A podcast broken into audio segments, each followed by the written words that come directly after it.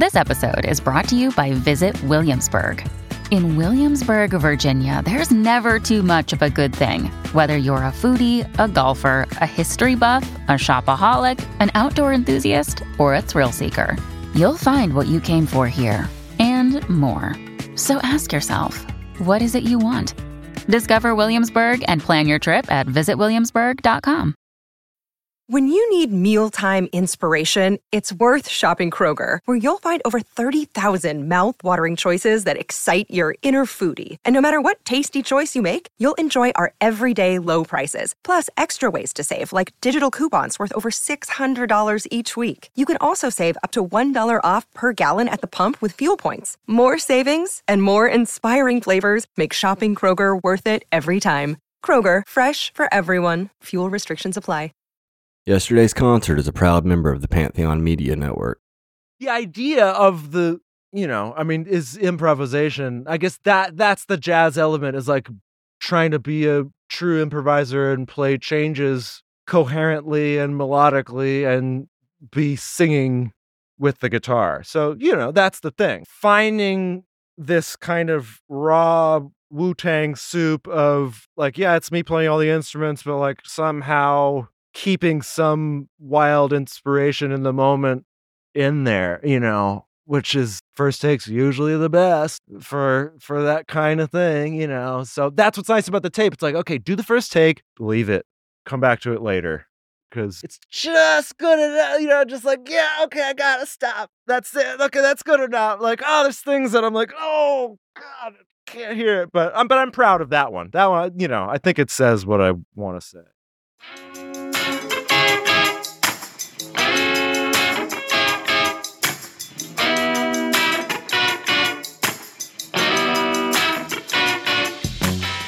Welcome, concert goers and music fanatics. My name is Lance Ingram, and in this encore episode of yesterday's concert, Ryan Scott discusses his incredible solo album, A Freak Grows in Brooklyn.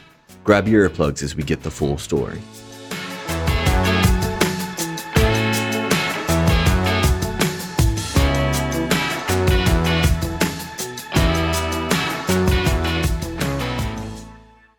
Well, I'm here with the amazing Ryan Scott, and we're going to talk a little bit about his fantastic top five favorite album for me, uh, a, Bro- a Freak Grows in Brooklyn album. We're also going to talk a little bit, a little bit, little bit about live music. But to get started, we want to do some establishing credibility. We want to re- do a quick Q and A with him just to get to know him real fast. So, Ryan, first question. Welcome to the show. First off, glad to have Thank you, you here. so much. Oh my goodness. Thank you for your kind words. Awesome. Well, I got a lot more in store, man. So get ready. So, first quick question. First song you learned to play on the guitar. Whew. Good question. Uh, it might have been. This is really silly, but like this land is your land, but it was a arrangement, a finger picking arrangement. Okay, that that takes the cool notch up like five points. So you good know. job. I might have been freight train or so, you know what? Uh, which I Yeah. honest, I don't know who wrote that, but some finger style.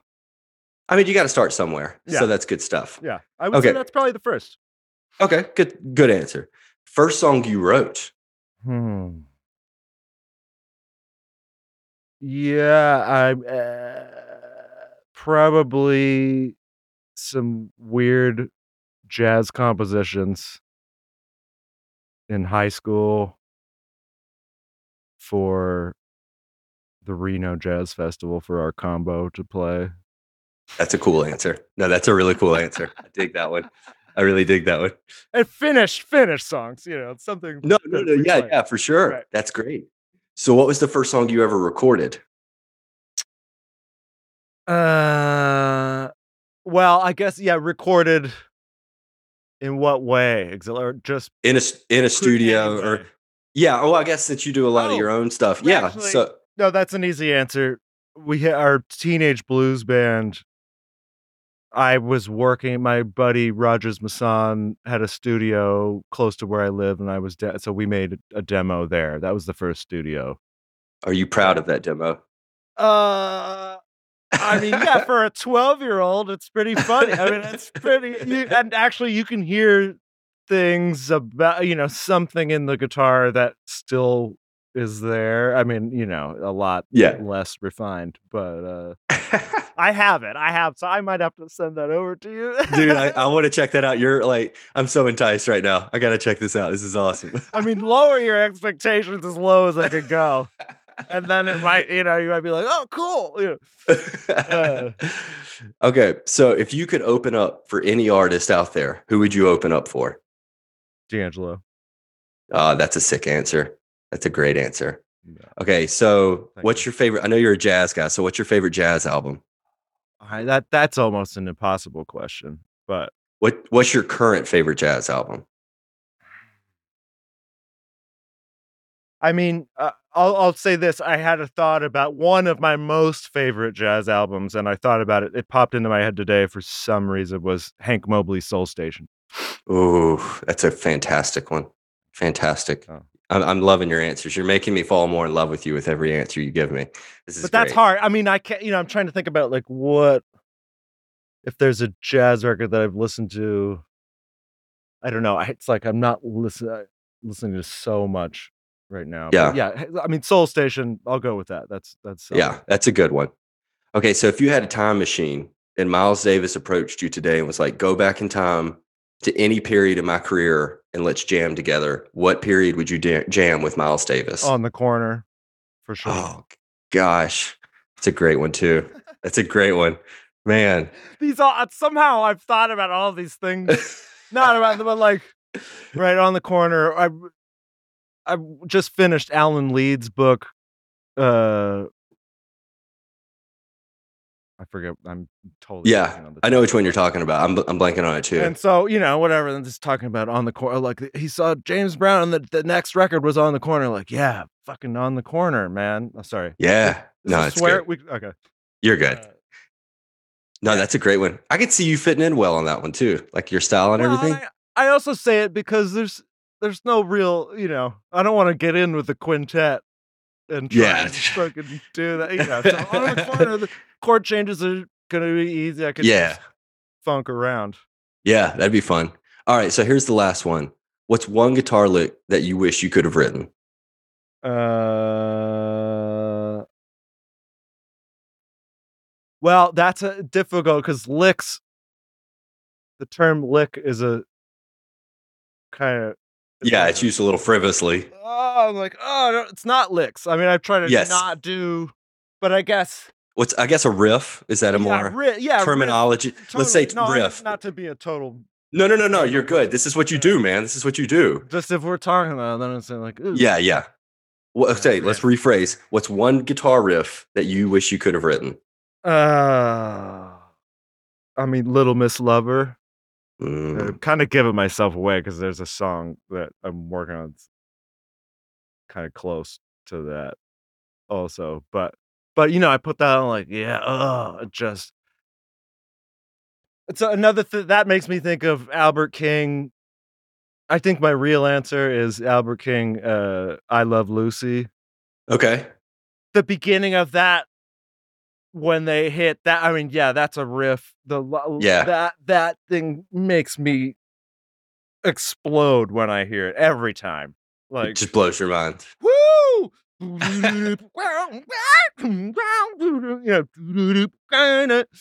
yeah yeah that one i love lucy That's perfect, man. I love it. That's fantastic. Well, thank you for accommodating me on those. Uh, just like to run Super that. fun. Yeah, for sure. Okay, so let's talk about A Freak Grows in Brooklyn. Like I said, this is a top five favorite album of mine. Had it on repeat. Uh, I've been listening to it for a couple years now. I want to know about you've been a pro musician for 20 years, according to your website. right Do you have more albums just hidden away? Because this is your debut, according to all the streaming platforms and everything. So, do you have more albums out there? What are you hiding from us? Where's No, this extra Ryan no- Scott goodness? no, there's no more albums out there. Definitely. Uh, yeah, there's there's some other ones. There's some other ones. They're kind of embarrassing. I mean, What's wrong with them? just like not music that I would make or the way things went after. They're just kind of jazzy and the the songs don't make sense. I mean, you know what? No, they're for. So I made one when I was 21. It's called Five O'clock News. I think every it's the the a couple one of them just came down. I saw, you know, and I don't really own the masters to any of these, Mhm. which is part of the why it hasn't been connected. If I'm totally honest. Yeah. Uh, then I signed to this label Velour Records that was like Soulive, and it was a New Yorky thing at the time, and kind of re- remade that record again. Kind of a lot of the same songs. It was a weird thing when I think about it. So that's called Smoking Licorice, which was up on Spotify, but just came down. I haven't been able to reach those guys in like 13 years. So, uh, but I have a couple CDs. And are all these are these all Ryan Scott solo projects or are these part of groups? Well, the first they it was me with bands with my Okay. friends playing drums, bass. I mean, you know, it's like I yeah I play guitars and say my yeah. I mean, they're Ryan Scott. They say Ryan Mhm. Scott on them, but it wasn't me playing all the instruments exactly. I got Uh, you. And then you know I put out like a self-made little EP called Demonstration Record, which is on Bandcamp still. Okay. Uh, I don't know. Yeah, I mean probably ten years ago, eight years ago. Okay. So there's some other things, but thi- this one's like, I figured it out. That says it. That says who. I, that's who I am. The other ones is like, yeah, you know, a jazzy kid trying to figure out. So this is the one you feel best represents you as an artist and a musician. yeah, this is like the debut of what I really am. I guess I would say if I could. Well, that was one of my questions when I listened to this album versus when I researched you. Is you you have a very strong jazz background based on everything I've read and listened and heard about you. Right, right. And this is a rock album. I mean, funk and soul. It incorporates a lot. So why why did you choose to go with a rock album for your debut, quote unquote, album? Well, I guess you know when I was a kid, I was a blues kid. I was a Stevie Ray Vaughan obsessed, learning every solo note for note. 13 year old, 12, 13, 14.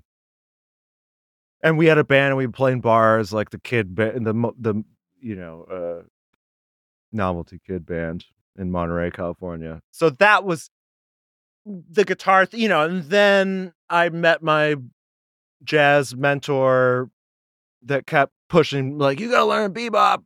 His name's Bruce Forman. He's one of the best jazz guitar players, and you know, I owe him everything. Uh and I was like, no, I don't want I don't want to I want you to play one note with like super sweet controlled vibrato or whatever, you know, the trip I was on. So it's really th- you know it's kind of like i was already becoming who i am in a way uh and then by the end of high school you know in our blues band we were playing around monterey and like doing the monterey blues festival like whatever little things came around new year's gigs and but there was a yeah there was a jazz education program in monterey that was heavy because of the monterey jazz festival which was one of the best ones uh so I was getting that at the same time after being blues obsessed and guitar obsessed. You know, kind of was like Steve Vai, Metallica, Joseph, that. And then I got rid of that, went blues, and then it was just Albert King, Freddie King, BB all day, forever. And then, yeah, like end of high school, decided, yeah, I wanted to be a jazz guy, kind of, but like not in a Mhm. not in an archtoppy way. Like Bill Frisell was my hero when I was 16. And, you know, Scofield, I had periods of Oh, Scofield. when I sounded like Scofield. Scofield in high school, and then I went Bill Frisell. Uh, so then I moved to New York, and I knew, you know, I knew all the kids. There's a big the high school jazz scene. So yeah, and then I was in New York, like trying to be jazz, and I wasn't using any. Had gotten rid of all my pedals. I mean, I I didn't get rid of them. I use them now, but uh, you know, just dr- like trying to be a real player. You know, I guess in a way, uh, it was like the jam band thing was coming in, and So is this like early 2000s kind of? I graduated high school 2001. So yeah, late 90s or like that's coming like I don't think that's eh, like j- uh, wanting to really like to really improvise and be free. You have to it's like you have to have your jazz uh purest period. At least at least five years, maybe. I don't, and then you come out of it. So you talking about you know just the varying degrees of you know being a jazz player, you know being free and all that stuff, and then you kind of talk about your history of being a Steve Vai, kind of in that wankery kind of thing. Yeah, I never really just when I was a kid, like starting guitar, it was like whoa, but I didn't. I never was a shredder ever. I mean, I guess by that, yeah, by that time, I had was uh just like modern blue, you know, like okay, modern blues. This is what this is, or so you know, just wanting to expand. By that, yeah, I mean, maybe I should have this um, and all respect. Steve Vai does some crazy cool shit. Yes, uh, but no, that that was just a tiny moment. Like that, it it was really like it was a launching pad to further exploration of different stuff. Yeah, just like that was my moment when I just started playing guitar. It would just like, oh, guitar, guitar yeah. stuff, you know. And then as soon as I heard Stevie Ray Vaughan, you're done. All bets were off. And that was like when I was 11, maybe.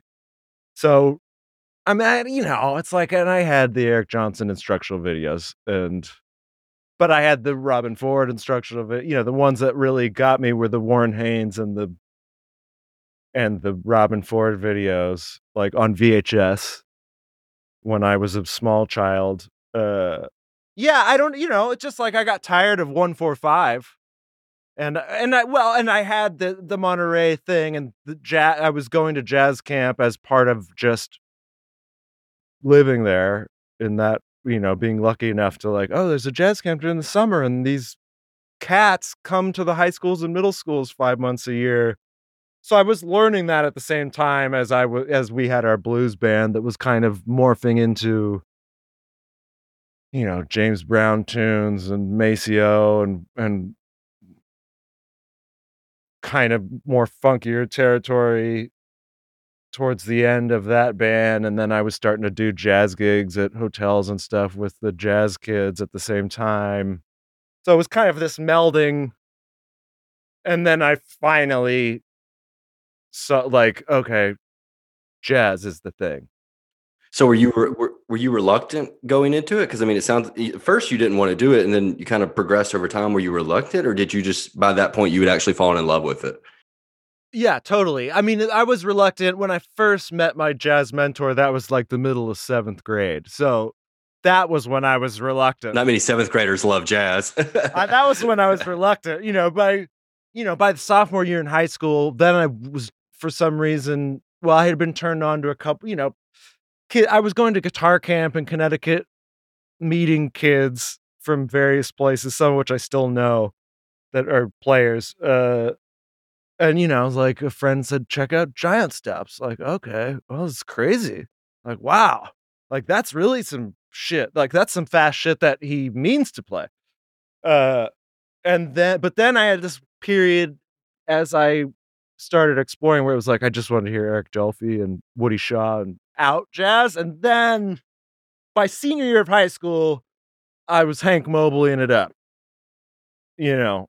And then like, okay, well, I'm going when I was a kid and I heard about Berklee College of Music, I was like, oh well, that's definitely where I'm going. Like, are you kidding? A college for guitar? You're and then, you know, and I had friends that went there that were a little older and visited it. And by the time I was a senior, I, you know, I was like, okay, New York, I just got to go to New York. And I ended up not going to college. I mean, we checked out the colleges, but they're like glorified jazz camps in a way.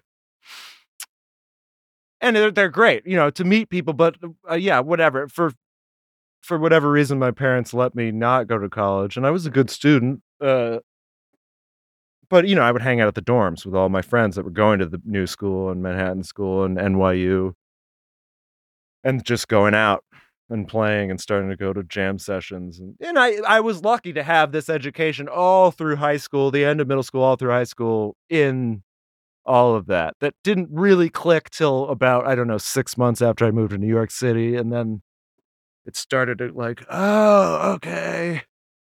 I mean, with everything, I'm just trying to understand it in my own way. I mean, I guess everyone that's understanding. But especially with music shit and like theory and how you relate to core, you know, it just takes a long time for certain things to click and you you get a a light goes off and like, oh, I finally understand that, you know. And still now, it's like, finally, I know the frequencies now. I think, I, you know, whatever, whatever it is. So it's a lot more. You, it was a lot more hands-on learning than you would have gotten in school. I mean, it sounds like you you really wouldn't have got the same education had you actually gone to a formal education. Yeah, I mean, it's like I saw what was happening. I mean, it was just access. Like, uh, you know, you go to jazz school because you can they'll pay for you to take private lessons with Kurt Rosenwinkel or wh- whoever you want. Uh, and you're playing with all the kids, but like the kids that are good start touring and miss their classes and what, you know, end up doing the same thing while paying the school. But you saved a lot of money in the process, essentially. That was the idea, right? Uh, so yeah, well, and and what I say about it is it took a few months. Like my dad and I drove across the country. We found a place. 2001 internet, you know, we were amazed easyroommate.com or whatever.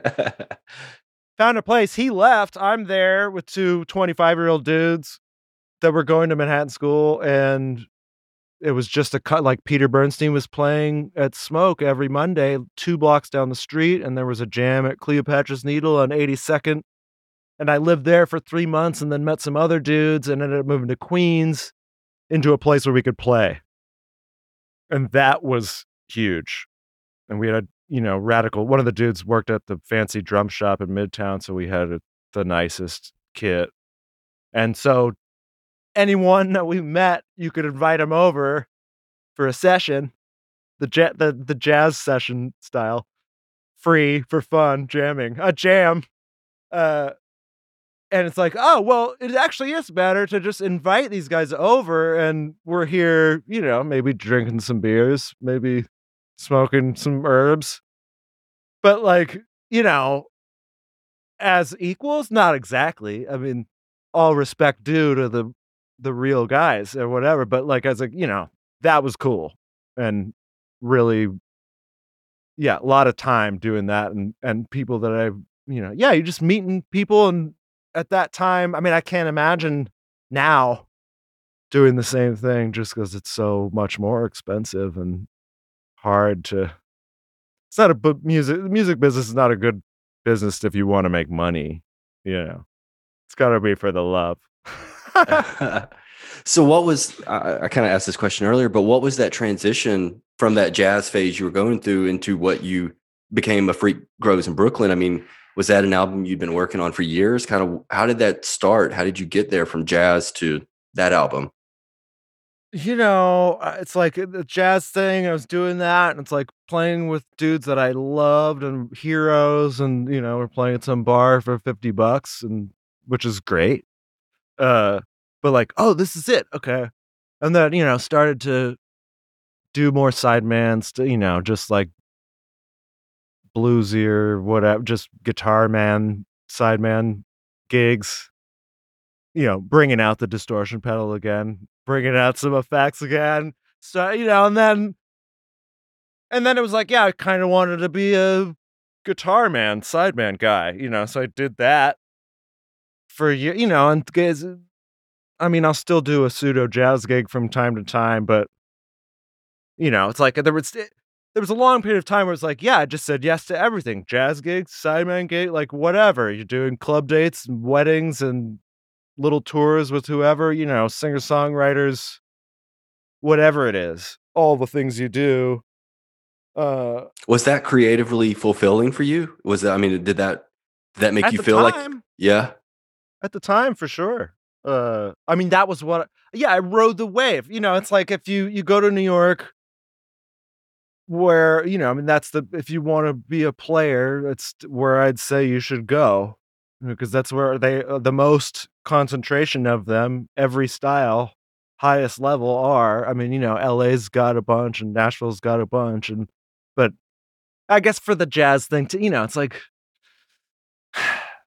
yeah so there's these you know just want to be that thing or right what is that like studio man but it's also the breakdown of the business so studio changes and it ends up being at home more and then i'm writing jingles and i mean i guess a few years in i started to i had a you know my first recording computer Mm-hmm. so then i was kind of just somehow in the back of my mind i thought like I remember as a younger kid, like if there was a way, like write actual songs that combine all the things, but like aren't too jazzy. I guess that's the old records are like too jazzy for me now.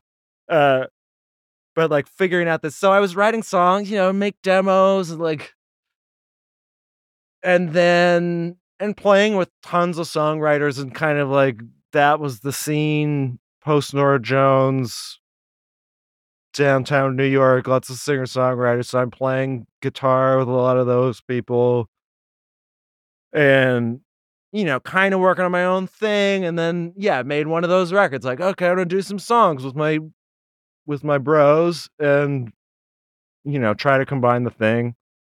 But then eh, a couple years of that, which was education and business stuff, you know, just go and as all friends are going through business stuff too and seeing how it all works.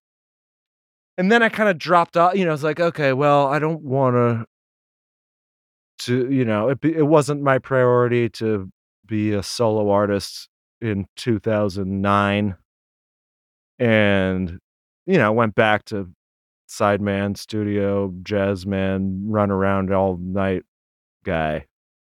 Uh, So when did work actually begin on the album? When did you start dedicating time to making it happen? I mean, probably th- those recordings started 2017, probably. There was a whole thing before that. I had a business, you know, I'd recorded some of the songs. There's actually another podcast with that whole story, but yeah. uh, you know, th- when I decided to like do this on the cassette eight track, I was starting to get to know that machine. Yeah, 2016, 2017, and probably two years, but, but also making money with other stuff, you know. So I can't use all the time for that. But Let's I heard you talking about the cassette recording. Can you talk can you tell me a little bit about that again? Can you just kind of tell me how that happened and why you chose to do it that way? yeah, you know, I had gotten.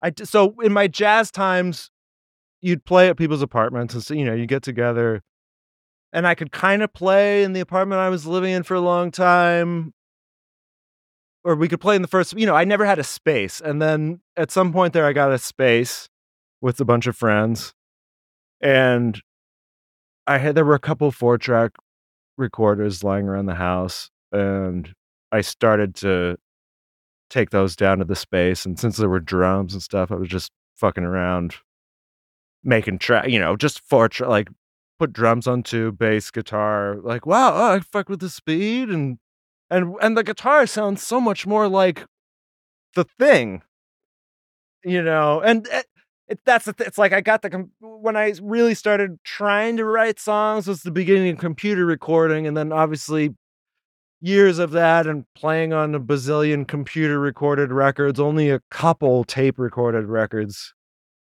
But for what I am, it's like I don't even I'm not even sure there's any record that I like that was that was at least not recorded to tape first. Didn't hit hit tape from the microphone. So yeah, it's that. It's like struggling for years to try and get the computer to sound like something. And and also, you know, the non-limitations of it for a guitar player is a terrible recipe. Uh so it was like, okay, I was having fun with the four tracks. And then I had bought the eight track Tascam's like biggest cassette offering, which gives you eight tracks on a cassette. And it sat around. I sent it back to Tascam, paid him a bunch of money to fix it. That has all those parts have been thrown away, and that that place is closed, and they fired everyone, and threw it all away since then. Uh, and then eventually I got to know that eight track thing. It's like, okay, I can do the eight tracks is enough. Like, or just do it in eight track. Make the goddamn fucking thing in eight on the and the analog. You know, it's like the only way I can say I'm done with this and put it out by myself is like it's got to be tape. It's like I could feel real about it because I know that it was real. And do you think it would have lacked soul if you had done it all through a computer? It can't be done. It can't be done. It, yeah, absolutely. I mean, I've, you know, I make a lot of computer music for money. Uh, and like some, you know, it sounds better and better, and the technology's come a long way. And I mix this in the, you know, I'm not trying to, but for funky music or like blues, jazz, like, you know, subtle touch music or I mean, I don't know. I get the record's pretty compressed and blasting. So, but just like for old style music, these the, the lineage of this music that we love, and it's like that's the thing. That's and even the uh, you know the new records of that idiom. It, I don't know. I mean, it's a conversation that I have constantly with my friend. You know, just talking and talking and talking about it. But it's also just the work. It's like, okay, I said I don't want to look at a computer. It's I could take that eight track and I could go. I had a walk-in closet that was like my studio apartment room, and then I this warehouse space, so I could take it back and forth, and it was analog, and I didn't have to look at a computer till the th- you know till it sounded kind of like a record. Uh, so that's you know that and you know, guitar, rock guitar, I can spend four hours tweaking on a multi mic'd computer recorder guitar and I can get it to sound like Hendrix, kind of. But I could also just slam it into a cassette or slam it into some tape and it's already that, you know, or there's more to it, but it's that. It's like, there it is. Bam. That's it. So long long answer. No, it's beautiful. That was it was a love story. I loved every second of it. That was great. I'm very passionate about it. I'm very No, no, it's fantastic. I loved it, man. That was great. I loved it. Well, so I mean, talking about love letters, man, when I listened to the album and I, am not a lyrics guy. I'm really not a lyrics guy. But I, I was reading the lyrics as I was listening to the album the other day, there's a lot of happy lyrics on this album, man. Were you going through a really great period when you were writing these, or is that just your personality? Like, what was like, there's a lot of happy stuff there. Yeah. I mean, you know, I had met my life partner, so that was definitely happy. But I think, you know, it's the, the music is everything. It's kind of like my own meditation in a way, I guess. Or even now when I'm working on stuff, it's like, yeah, I've got it. This is, if there's no other positivity, this is where it needs to be. It needs to be in here. Yeah. Yeah. I mean, I don't know. If there's certain friends that would definitely say I'm not a happy guy, but I mean, you seem pretty happy to me. Maybe I just bring out the best in you. Maybe that's what I'm hearing well, right now. Talking about this stuff, like this is the happy stuff. There's a lot of unhappy stuff. I mean, yeah, when I wake up and I'm still caught in my news addiction, uh, you know, there's plenty of unhappy stuff. But, but no, trying to make a recording that's fucking happy, you know, yeah. like or that, or yeah, I'm having a great time. Make, I mean, that's the, it's. Uh, it brings out the best thing, in you well, it's supposed to be fun. It's like my whole. I mean, if we talk about live music, like the point of music, it, for me, is fun. You know, and that's kind of guided my life, for better or worse. Like, yeah, I don't. Uh, you know, like why am because it can be like truck driving, depending on what you're doing. I mean, not as bad, of course, but sure. Like the fun. Like, what is the point? Like, honestly, I don't want to not have fun because, I mean, you got to make money too. It's it's a complicated thing, but but yeah, no, I'm trying. You know, trying to catch some fun on some tape. Well, so how do you how do you balance that fun and trying to make money off of it then? Like, I mean, how do you how do you find that and still have the inspiration to make happy lyrics in the middle of that? I mean, is that where those jingles and the the gigs and everything come in? Yeah, I mean, I don't make money off of Ryan Scott. I mean, now now I'm making a little bit of money, which is really great. I mean, it's beautiful off of this stuff, but you know, it's never been my bread and butter. I mean, yeah, I've never, not until this thing have I ever made any money off of my own music, you know. I mean, music that I write, but someone else owns the publishing or what, you know, it's not for public consumption. I mean, it is. It's on the TV, but it, but uh, it's cheesy crap that I make. Yeah, so money comes. That's the thing. It's like all of these things. Okay, jazz. I want to be a jazz guy. Like, oh, 50 bucks a night. Like I know soldiers that I commend and love that do it. Uh, but that's a tough life. I mean, it's just like, yeah, just like trying to have some kind of happiness. Uh, well, I mean, and talking about happiness and lyrics, I mean, you're a guitar guy. I mean, that's, I mean, even your, the URL for your website is Ryan Scott Guitar. I mean, right. it, and everything I see about you is guitar. So where is where's the balance of being a guitar man and having to write lyrics? Is writing lyrics just part of the craft that you have to do, or is that just something that you enjoy? Where what's where do lyrics fit into being a guitar yeah, guy? I mean, guitar is my third arm, let's say, or like, but you know, I guess I'm just getting further and further away from the guitar man thing. You know, like wanting it because now you know I've played. I mean, I've played some guitar. I've made another record that I'm will hopefully be done in two months exactly, or maximum three. Uh, so there's guitar solos and stuff, but but I probably only played guitar for like 50 hours in the last two years. Wow. You know, like it's not. I also don't have a great guitar right now, or these need repair. It's just not high on the list. Like, yeah, I get. I'm just the the dream is to just i guess make some compelling records or, or, that would have to be a song i guess or songs yeah song um, like real just trying to write real songs i you know i mean which is a lifelong quest that you never answer but so do you just see yourself maturing as an artist then essentially i mean yeah as of late i'm just trying to do this i mean i'll branch off and make some cash for a minute, but and then come back to it. But the idea, I mean, I yeah, I'm not sure. I'm not sure going forward.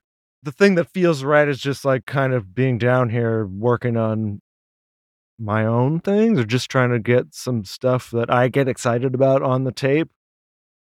Uh, or like that quest. That's the quest. So guitar is like, yeah, you know, it's definitely a part of it ideally, or I'll do, you know, I'll put all the solos on guitar,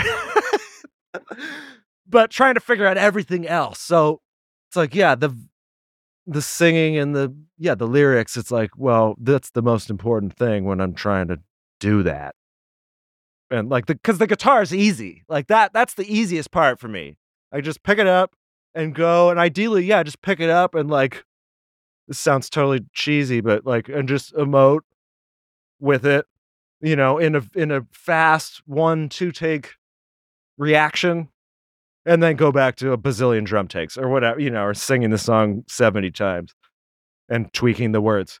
I mean, I hear the guitar solo and "Stomp Your Feet," and like that thing just, I mean, that thing rips. Like that's a great solo. I love that solo.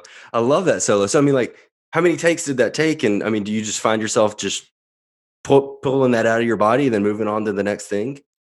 Yeah, I mean it's it's probably a couple. It's like two, probably two or three takes, and then some touch ups.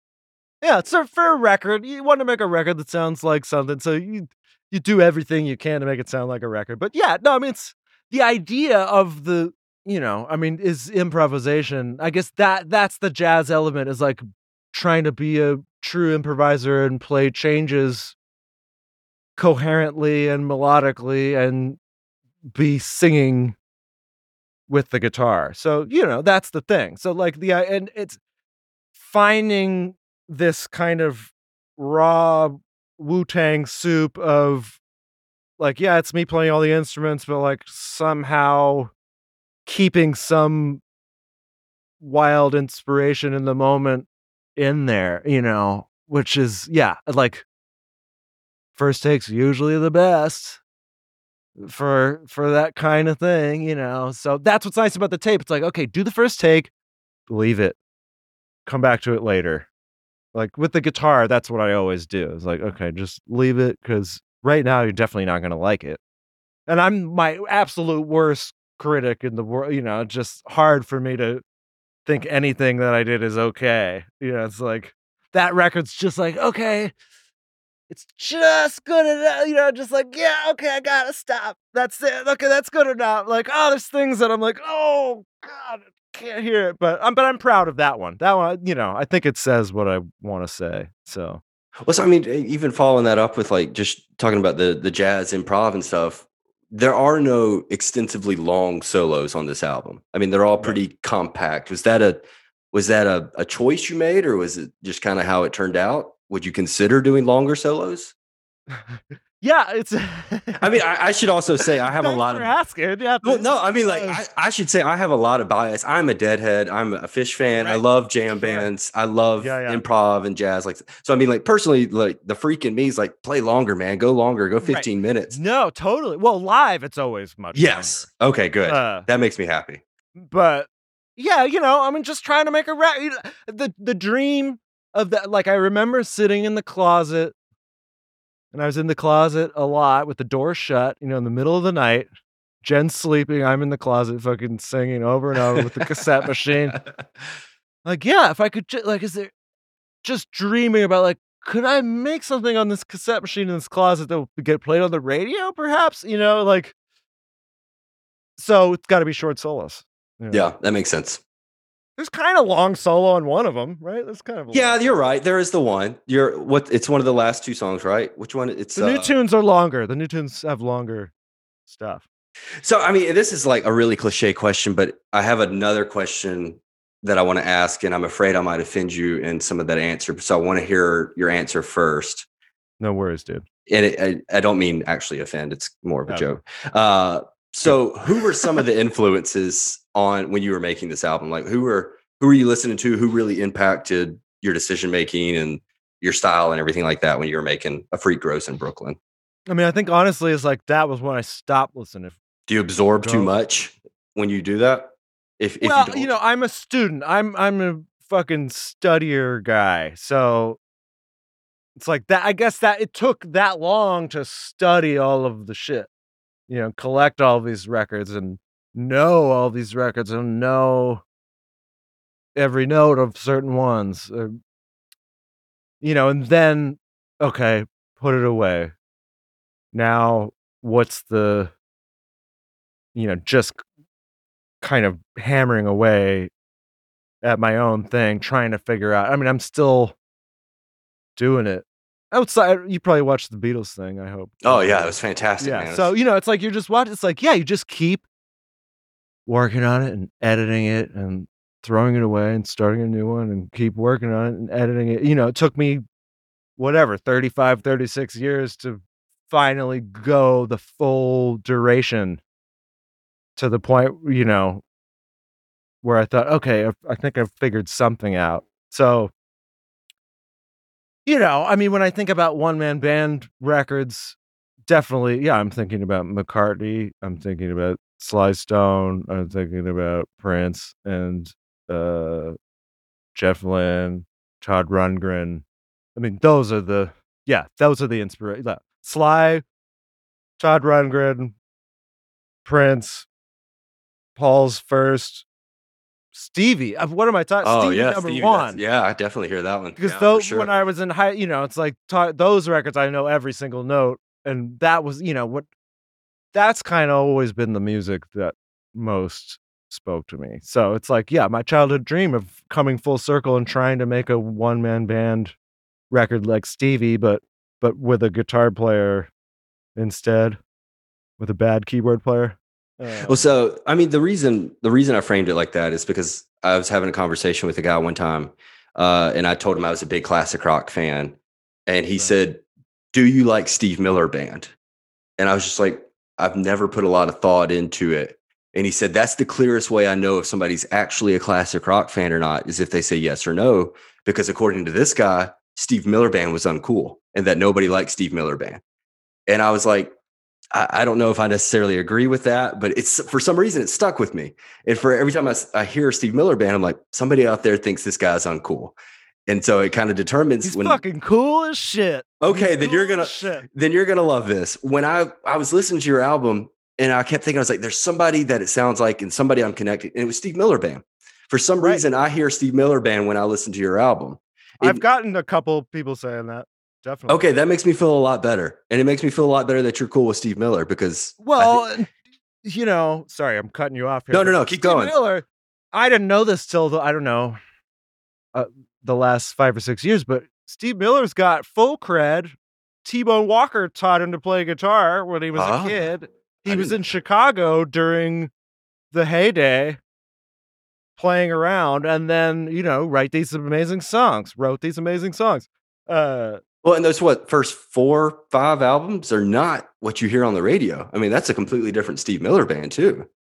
Right. Well, and you know, one of the one with the seven hits was him by himself on an eight track machine. I found that story out. I mean, some some people played on it too, but I guess he supposed like took the machine for 18 months and just sat there and Went into his closet while his out. wife was Yeah, sleeping and did it, Exactly, did the thing. exactly. Well, that makes me feel better that I'm not the only person that heard Steve Miller band, and it makes me feel even better that you like Steve Miller and you're you're on the and same they're page. just mad because he's so rich from those songs. You know, mad because he got so many goddamn hits. There we go. See, I mean, I, I personally, I think like a band like the Eagles, like that's a band that you can kind of determine somebody's classic rock cred a little better with. They're a little more 70s rock than they are classic rock. I mean, I I am an Eagles supporter. I'm not against them. Me and my dad. No, got to totally. Watching that movie, Henley's killer. He's fucking killer. Yeah, it's a great. They're a great band. Like yeah. you know, they get. I think they just get a lot of crap because of that one line in The Big Lebowski.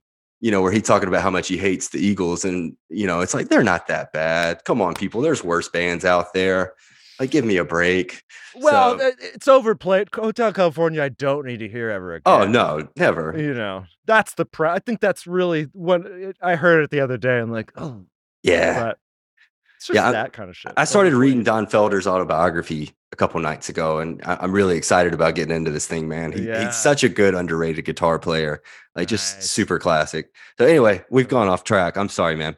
Uh, so Oh. la- last question about the album, uh, and then we'll start talking some live stuff. So you're not really a big internet guy, social media. I mean, you know, it's managed in house here. Yeah, it's you know, I'm just old enough. Yeah, sorry. Go No, on. no. So I mean, the question is, I mean, I was getting to the point of like, you don't really, you're not a social media guy. Your wife manages a decent part of it, from my understanding. Uh, you have two songs that have more than a million streams on Spotify. Like, how do, how does that make you feel? Like, how do you do you feel like the album's performing pretty well, especially considering you don't have much of a social media presence? Fuck yeah, totally. It's amazing. It's great. Plus, I own it 100%. It just goes right into my bank account uh, without any delay from anyone else, you know? so overall, Uh, you're pleased with how the album is performing and how you've seen it grow and everything like that. Absolutely. No, I mean, it's uh, the robots being pretty nice to me. I mean, that's how I got. That's how I found it. Was Spotify recommended it to me uh, Right. based on my taste, uh, and that's I was like, it's a great album cover, really cool album cover, man. Whoever did that, That- did a great Jen job. Did that. Oh, well, she And that's fantastic, house man. as well. man. She did a great job. That's such a cool cover, man. Well, and that's a big part of it. You know, it's just kind of like a perfect storm of. I mean, Jen was the, you know, kind of like forcing me to get it done. Like, you need to do this and fucking finish it. And then she made the most kick ass visual for it. So, you know, I, uh, it got a little bit of Sirius XM play, which helped those two songs, I think, kind of like jump up. But the thing, you know, I'm, I didn't play the Spotify game with the singles and all that because I finished it and I was like, I put it up the next day.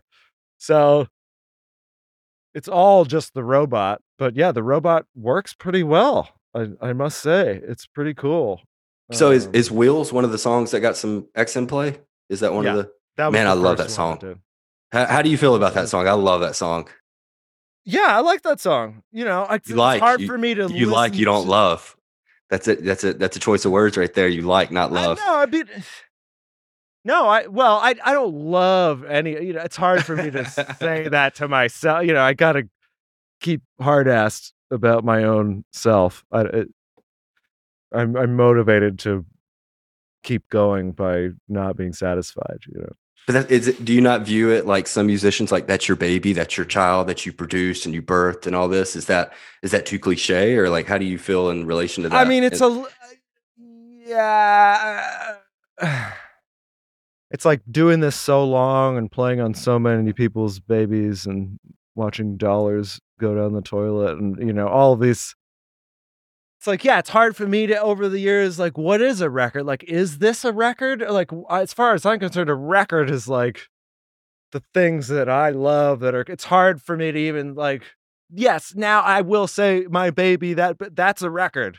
Now i'll say that but like the old ones? I don't know. Like is are they a rec did I, if anyone ever hears it is it a record? Or the de- i mean and that's what keeps i just i mean it's just my fun life quest to try and make something that's like a real record that is competitive or so but you know it's hard for me to be like yeah that's I, I love it that's it. Like no i don't you know and yeah i'm i'm proud of it i think it's pretty cool to do it on you know like whatever i know it went into it it was hard work and and like it's there you know it's yeah that it, it says the thing i wanted to say like yeah I, I can't i've listened to the vinyl a couple times since i got the vinyl but like i haven't you know i put it out and that was enough and i haven't really listened to it. So it's just kind of onward.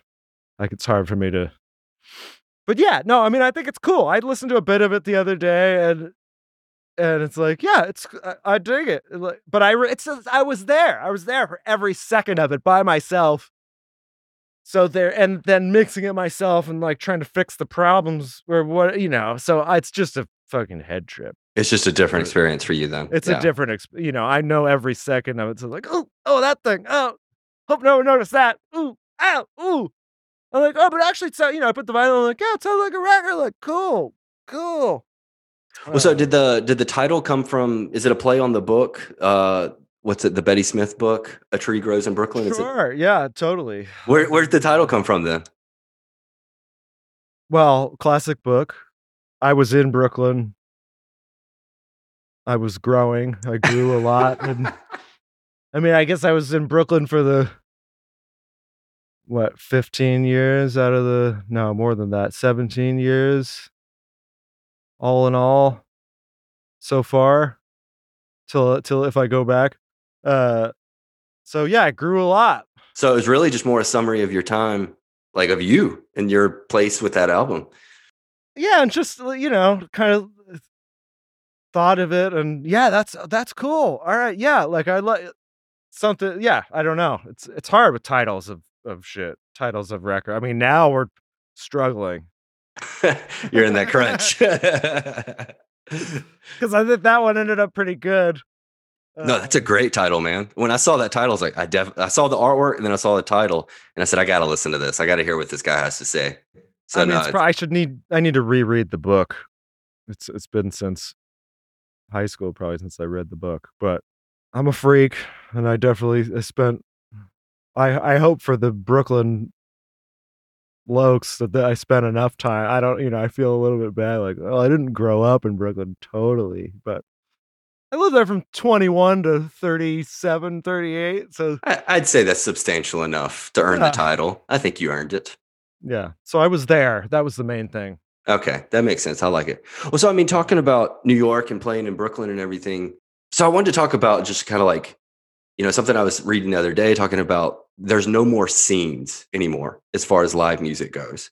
You know, I think even like I live in Memphis, a historically known music city However, most of our music cityness is known for our heritage rather than our current place. There's not really a big scene here in Memphis anymore. If you hear blues, it's because you've gone to a pandering blues bar. You know, if you hear soul or something like that, it's probably like the Four Seasons or somebody playing in town. You know, so and I think about that. So I mean, even with your time in New York and your time now in Nashville, do you think that live music scenes are dying and a thing of the past? especially considering you can make an album in your basement in Iowa now. I mean, what do you think about that? Right. Why am I living in Nashville? I mean, yeah, the pandemic fucking decimated everything. Well, I mean, going back to what you said earlier about there was a jazz scene in New York. I mean, you said there was one and you played in that. I mean, was that something? Well, that and there is, there is, and will continue to be, but it is very uh under I mean, it's not underground. Like actually the the clubs downtown are kicking harder. Smalls and and Mezzrow and some of these places I feel like are stronger than ever. So like yeah, that there's that's the thing. New York has the jazz scene. The jazz scene will never die. But, you know, kids going there, I'm not sure you can afford to live in New York and like educate yourself in the scene. I, or you know, and and people I mean, even the course of the pandemic, some of the best cats of all cats went somewhere else, you know, or this is it's a great migration. Uh so it's all kind of up in the air. But as I was here talking to my friends in New York, whenever it started to open up, like it was opening up much more than I even felt Nashville. I mean, Nashville never closed in a Yeah. way, Yeah. but for the hipster scene, I think it kind of closed. And then, you know, New York was kicking pretty hard. Everyone is back, you know, and clubs have closed and that thing. I mean, it, j- but yeah, certain friends I talked to is like, well, the scene's dead now, or the everyone that was in doubt really got a wake up call, or was like of how to survive. You know, yeah, can you record in your basement? Like, do you? How do you make money? Well, since I mean, I mean- since since recording can be, it's so decentralized now because, like you, I mean, anybody can do it anywhere now.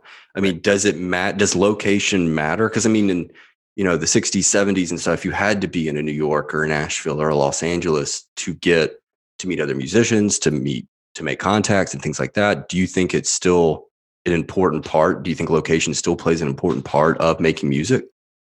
I mean, I think it definitely plays a part in learning to play well. But that, but, but no, I mean, it's all changed since I was in high school. That's the thing. It's like this ability did not exist in 2001 to make something and throw it up on the internet and like it, anyone can get it anywhere in the world right on their phone. And that's how everyone gets it you know so yeah it's cha- i mean for live music you got to be where there's good players. I mean if you want to make a record you got to be in a city where you can put together a band of killers and do you know if, if you're trying to do something like that then you yeah you got to go to one of these cities. But it's so much easier to connect with anyone now which is kind of my you know it's like i uh, i sp- i've been playing in bars since i was 12 years old and the pandemic was actually i mean as terrible as it was for so many you know i mean it's like for some of us it was like a good break Mhm. or I was already thinking, like, man, I love seeing my friends and like these are nice, fun bar gigs or whatever, but kind of need a break. Or how long am I going to keep doing this in this capacity or whatever? And and this record was made, and you know, yeah. Now, honestly, I feel still kind of feel like I can do more damage out of the basement than running around town. I mean, So did which is not play, totally true. But. Well, I mean, did, did playing live lose some of its like luster for you, or is, is it just burnout from doing all those different gigs and being the sideman type? Well, and by the end, I was doing my own. You know, it's like I was playing solo every Monday for the past three years before that. I mean, I guess I stopped September 2019 at the place where I'd played 200 of my own gigs and 300 of other people's gigs. Uh, you know, it's a combination, combination of burnout, but like, and just thinking, what is my ideal? Like, what's the the playing live playing situation that I, I have a fun time? You know, just like how I I've booked some gigs that have you know fallen through or I canceled. It's like, yeah, I was essentially paying to play still, or I would play solo every Monday, and you know, friends would come and there'd be cats, and like it was super fun and cool. But sometimes there aren't people there, and regardless of that, I'm walking with forty bucks minus fifteen for my second tequila because I only get one drink minus the tip for the bartender, you know, 15 bucks. Like, and I'm an adult professional dude. And it's not, it's, but it's not about the money. The re- I wasn't doing it for the money. Sure, yeah, yeah. It's just hard. People are asking, like, what are you coming to the? It's like, yeah, I want to come, but it's like at this point, I have to save up my own money and blow it to come and play, to to pay the, you know, it's like because I need to get musicians that I love. You know, it's too many years of pickup band, and you know, some of the best pickup bands ever. But it's also like the dream's always kind of been like if I could just get a little bit of cash so that I could pay the cats to get together. And you know, they'd be down to get together. They say, but everyone's busy. If you want to get the real musicians, they're fucking busy. So the only way that everyone can be really happy about is like, hey, come down, uh, even 50 bucks a man come down once a week and we'll hit these tunes and like put a real show together. Yeah, I'm sorry, it's a complicated answer, but no, no, no. I, I mean, did it get worse because of the pandemic, or was it that bad pre-pandemic? I mean, I guess that was the situation pre-pan. I mean, whatever. I had my gig, I had my Monday gig. I had like a every other Tuesday where, yeah, we'd we'd each walk three of us with eighty bucks minus whatever, which is fine. Like that's a solid New York City bar gig and friends come and like musicians come and it's cool and like talk to dudes I don't get to talk to. Uh but I was just doing that, you know, it's like years of doing that. And it's getting better. Like I, I'm not it's important. But yeah, I just like I was burnt out on it. Now since the pandemic, you know, trying to book a gig in New York and it's like you know, don't hate the player, hate the game. It's just the game like, okay, well, 20% of 250 tickets, if it sells out, it's pay to play. it's still pay to play. So yeah, right now I'm feeling like I don't want to play. I'm like I'm willing to not play unless I can not even make some money, but just like enough to pay the band and like not lose money, which I know is a lot to ask, and you gotta sacrifice. It's just I've sacrificed. I mean, whatever. I I'm not trying to whine about it, but it's like sure, no, no, I hear you. It's like uh, I'm burnt out. Uh, and here in Nashville, you know, it's like I have friends here, but it's again, you know, I got to put the band together. I want to pay them, you know, at least like a hundred bucks to like make them everyone happy each. So that's three hundred bucks to get three dudes. It's complicated. Uh, so I mean, that's a, that. That was going to be my question. Was if if it wasn't so pay to play, would be playing live your preference to being in the studio, or is the studio more fulfilling? I mean, the studio is pretty fulfilling in a way, just because it, I'm trying, you know, it's like this quest of can I make a record here? And like now I got this 16 track tape machine, you know, I'm gradually getting my the cheapest of everything to kind of replicate what it would be like to be in a real studio. And as I've spent years and years and years learning to do it, it's like yeah that's you know can i do it like what's it's it's just on me to make a record here i mean paying for the time or having time to do it and paying the rent at the same time is a, another thing.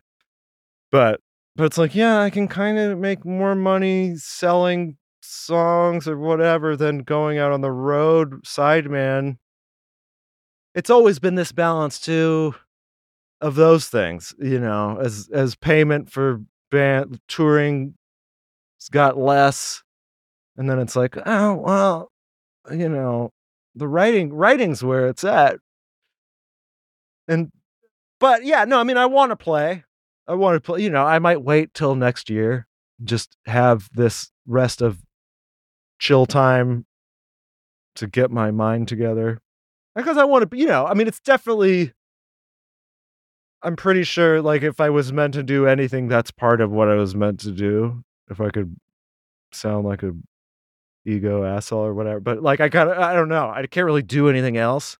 So but yeah, it's it's funny because yeah, I, I kind of have a negative outlook. I mean, not really, but it's just that thing. You know, it's like, ah, all right, I'm not gonna go back to New York yet. I mean, I want to see my friends, but it's like, yeah, I don't want to pay. I don't want to pay. Sounds like it's just a bummer of the realities of being a musician, essentially. I mean, right? No, saying. totally, totally. it- it's not that you're whining; it's just it's the hardship of the that's job. That's the reality. Yeah, that's the reality of of the game. And it's not a lot of money. It's just I'm really enjoying. I thought my break was the pandemic, but it turns out like, of course, that wasn't a break. you kidding? We were all losing our fucking minds. Uh, so it's like, yeah, I'm here. I'm kind of stable. Like the record's doing good. It's moving forward. Uh, you know, the the thing that needs to get done is more songs to listen to on, you know, not live. And then that's kind of it's like I'm just you know finish this thing, take a break, probably make some money doing other shit for a minute, and then next year start to figure out, okay, let's do a tour. Or trying to build honestly trying to build up a little bit more demand, you know, just so like I can get a five hundred dollar guarantee or something. yeah, you know justify the beans just to more. cover the bases. And then then the boys will come for cheap, you know. I mean everyone wants to do it. But I want it to be like kind of nice or like not even that, but like we just like doable where we're not pulling our hair out. So yeah, it's coming. But so far just one gig a year. That's okay. So let's flip the script. Tell me what you have to promote. Plug me something. Give me something that you're Okay. excited about, something to look forward to. What what can we plug for you? Yeah, I mean, I guess still that that record of Freak Grows in Brooklyn for those that haven't heard it. Uh, it's fantastic, and you should drop what you're doing. You should stop listening to this episode. Go listen to it right now. It's amazing. Like I said, it's one of my top five. It's incredible. You know, uh, maybe in your car, your truck, kind of loud. Uh, so everyone like hears that. it. Yeah, well, and it's it's it's a little lo-fi, so it's meant to bump a, a system in a car, ideally. Um, but yeah, thank you so much for for listening to it. Oh, it's your great. Kind words about it. Uh, that in in preparation for the next thing that doesn't have a title, but another nine songs that will be you know, I think I'm going to play singles game on Spotify, but I'll put it up on. I, I think I can put it up on Bandcamp in its entirety and slowly trickle onto Spotify for that game. So ideally, when I finish it, I will be up on Bandcamp so that all the fun people that want to hear it can finally hear it. Uh, so that, yeah, that's that's my goal. Unfortunately, there's no title yet. Well, that sounds awesome. Well, Ryan, I really appreciate your time today, man. This has been a blast. I have thoroughly enjoyed talking to you and hearing all about this album that I love so much. So I really appreciate your time, man. Thank you. Well, Lance, thank you so much for for having me. It's super sweet, and you're too kind. I'm Lance Ingram, and this is yesterday's concert. Thanks for tuning in to another show. Sources and more information on today's show are available on our website, yesterdaysconcert.com. While you're there, check out some old episodes or connect with us on Twitter at ConcertPod or on Instagram at Yesterday's Concert. And until next time, take care of your shoes.